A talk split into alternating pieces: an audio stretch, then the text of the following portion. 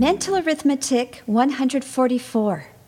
2 times 7, subtract 4, multiply by 5, multiply by 2, subtract 9, multiply by 55, divide by 13, divide by 11, times 3, divide by 5, subtract 6, multiply by 11, add 15, divide by 2, divide by 2, subtract 6, multiply by 5, and subtract 1.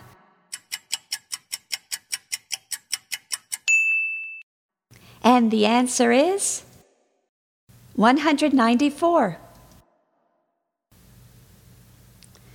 Starting at the beginning of the equation, you have 2 times 7, which is 14, subtracting 4 is 10, multiplying by 5 is 50, multiplying by 2 is 100, and subtracting 9 is 91.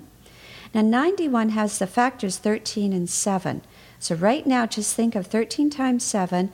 Then you multiply by 55. So, you've got 13 times 7 times 5 times 11 Dividing that by 13 and dividing it out by 11 leaves you with a product of 5 and 7, which is 35. Multiplying that by 3 is 105, dividing by 5 is 21, subtracting 6 is 15, and multiplying by 11 is 165.